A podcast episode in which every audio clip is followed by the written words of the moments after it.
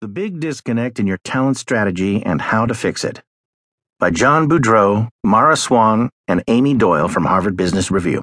I'm Fleet Cooper. Today's leaders must lead the work, not just the employees. Talent can move into and out of an organization through a growing array of options such as freelance platforms, crowdsourcing efforts, and temporary contract or part time work. The Manpower Group